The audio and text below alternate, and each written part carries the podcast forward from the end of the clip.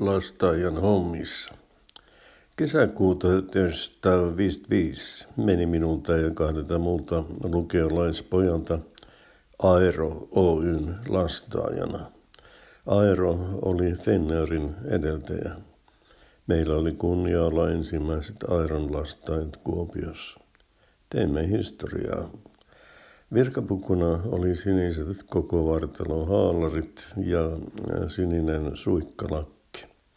Hyvin niissä tarkeni kesäkuussa ja vähemmälläkin olisi tullut toimeen. Työ oli nimittäin varsin hiostavaa, painavien matkalaukkujen kantamista ja nostelua. Ne laukut olivat aina painavia ja sitä painavampia, painavampia mitä pidemmälle päivä edistyi. Vaikka teemmekin historiaa, emme kovin hyville tienesteille päässeet. Sen verran tienasin kuukauden aikana, että sain kootuksi rahat polkupyörään elämäni ensimmäiseen. Se oli tuhti miesten pyörä, jossa oli kokonaista kolme vaihdetta.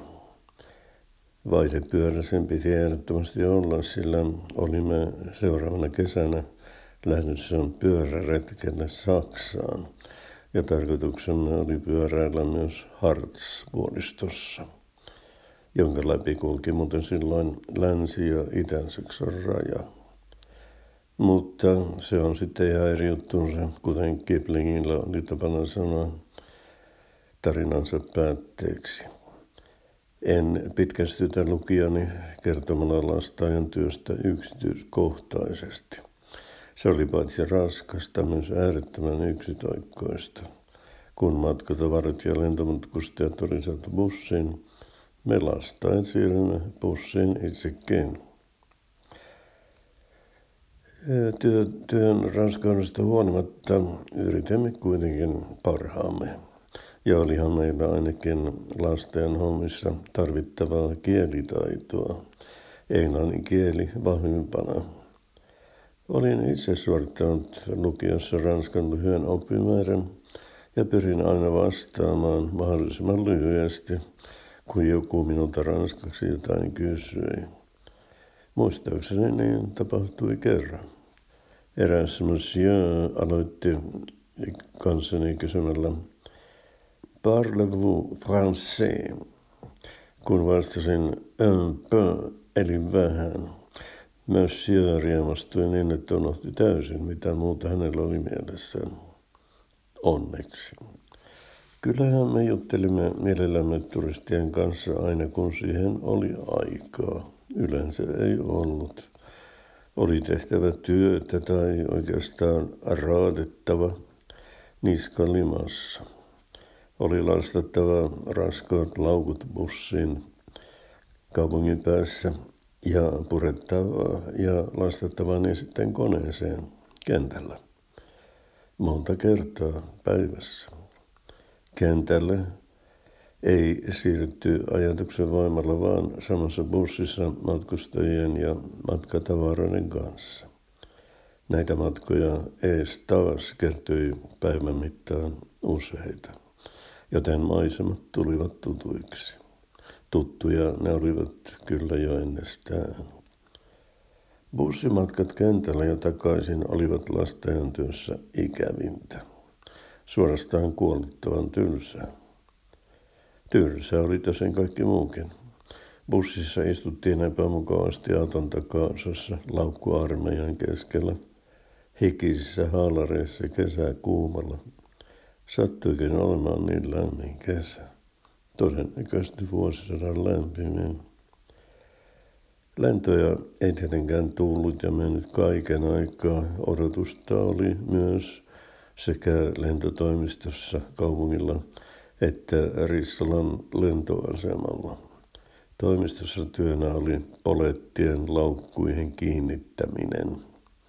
Poletti oli pahvinen matkalaukun osoitelappu. Lapussa olevan reikään pujotettiin valkoinen langanpätkä, joka solmittiin laukun kahvaan. Lanka reikään, solmu laukun kahvaan, laukku kerrallaan, monta, monta, monitoista kertaa per päivä.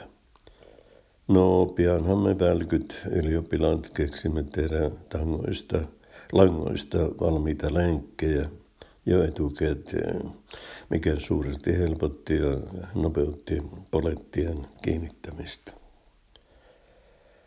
Odotuslento asemalla sujui huomattavasti rantoisammin. Saimme seurata koneiden nousua ja laskua jopa lennon johtotornista. Ei hervottoman hauskaa, mutta voitti kuitenkin bussissa istumisen ja polettien kiinnittämisen. Koneita ja lentoemäntiä katsellessa saattoi samalla haaveilla ja pääsinpä minäkin, että pääsisinpä minäkin kurjalasta ja joskus lentämään. Kiipäisin portaat koneeseen Heilauttaisin kättäni hyvästiksi saattajille ja lehdistölle. Istutuisin parhaalle näköalapaikalle matkustamaan. Tilaisin gin tonikin ja no nyt tuli sanottua jo hän liikaa. Enhän minä drinkeistä mitään tiennyt. Se haave sitten itse asiassa myös toteutui. Tosin ilman saattajia ja lehdistöön ja sitä gin tonikkia ja sitä parasta näköalapaikkaa. Samana kesänä Aero nimittäin avasi reitin Kajaaniin ja me reippaat lastajat pääsimme ensilennolle mukaan. En ollut lentänyt aikaisemmin ja aikamoinen tovi kului ennen kuin pääsin koneen kyytiin seuraavan kerran. Oliko matka unohtumaton? Olihan se. Muistan elävästi, että istuimme koneen peräosassa haalareissamme kuin orvot pirut. Lentoimäntä ei käynyt kysymässä, mitä herroille saisi olla. Kukaan ei itse asiassa ollut meitä huomaavinaan. Olimme pelkkää ilmaa. Lopulta minulta paloi proput. Ihminen ei kestä ihan kaikkea. Pomppasin pystyyn. Lastatkaa tästä lähin itse laukkuna, sanoin yhtäkkiä kova-äänisesti. Tämä poika otti loparit.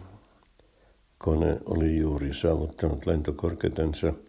Olimme monta kymmentä tuhatta jalkaa merenpinnan yläpuolella.